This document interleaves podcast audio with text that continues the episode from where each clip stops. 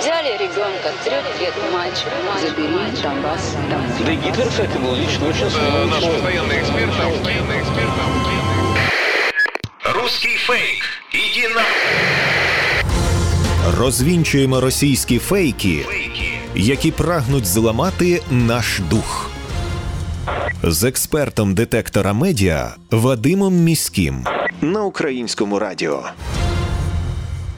Вітаю! З вами Вадим Міський, і ми знову починаємо розбиратися у ворожій брехні, розбирати на атоми різноманітні фейки та вкиди і відправляти їх у слід за російським кораблем. Для чого ми це робимо? Щоб якомога менше українців потрапляли на вудочку пропагандистів, тому що очевидно війна відбувається не лише за території, а й за наші з вами уми.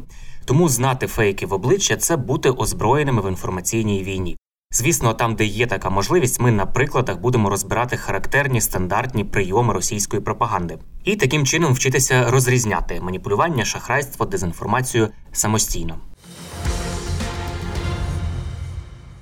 Українське МЗС вимагає від британського видання Financial Times розслідувати дезінформацію про контрабанду зброї з України. Міністерство закордонних справ України вимагає провести негайне редакційне розслідування обставин появи матеріалів із ознаками дезінформації в інтересах Росії. Про таке заявив речник МЗС України Олег Ніколенко 16 лютого.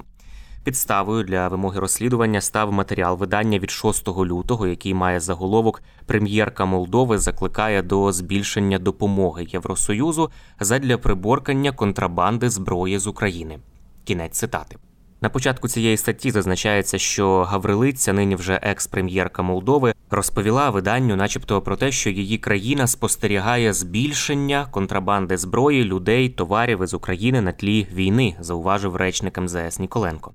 Далі автор статті у Financial Times одразу окреслює масштаб проблеми, вже додаючи від себе. Він пише: незаконна контрабанда зброї, е, людей, товарів з України була основним побоюванням для країн ЄС після вторгнення Росії в лютому минулого року, і це посилилося величезною кількістю зброї, поставленої в країну за останні 11 місяців, а також збільшенням кількості людей, які прагнуть виїхати.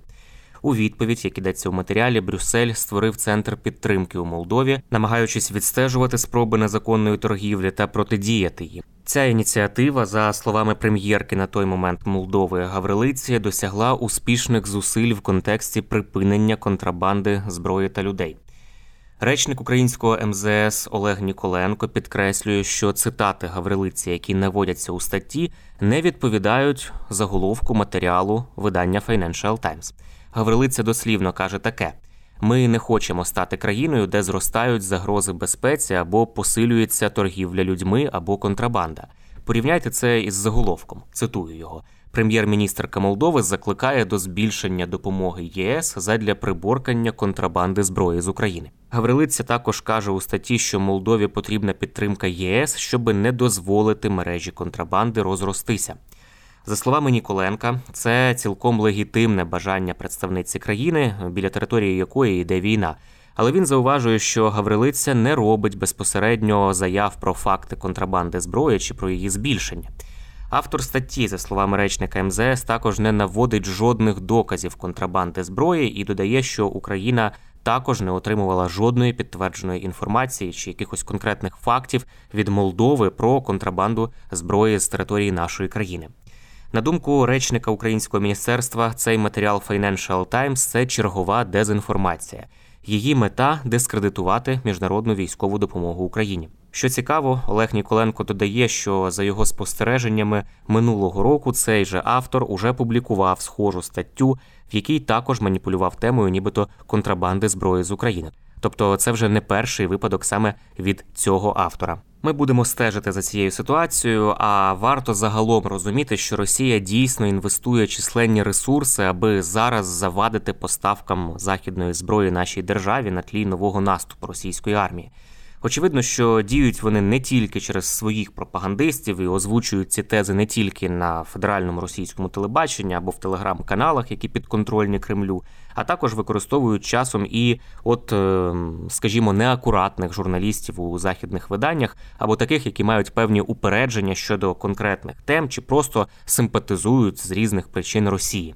Звісно, такі публікації у цей час е, можуть посіяти більше сумнівів у західних суспільствах щодо того, чи зброя, яка передається ними Україні, е, не обернеться проти самих західних країн, потрапивши там до рук, наприклад, кримінальних елементів. Ну і зрештою, мета цього всього це зменшити або взагалі припинити поставки новітньої західної зброї. Тут, до речі, маю зауважити, що Міністерство закордонних справ якраз постійно тримає руку на пульсі такої дезінформації у провідних світових виданнях і публічно регулярно їх спонукає до більшої акуратності і точності у своїх публікаціях.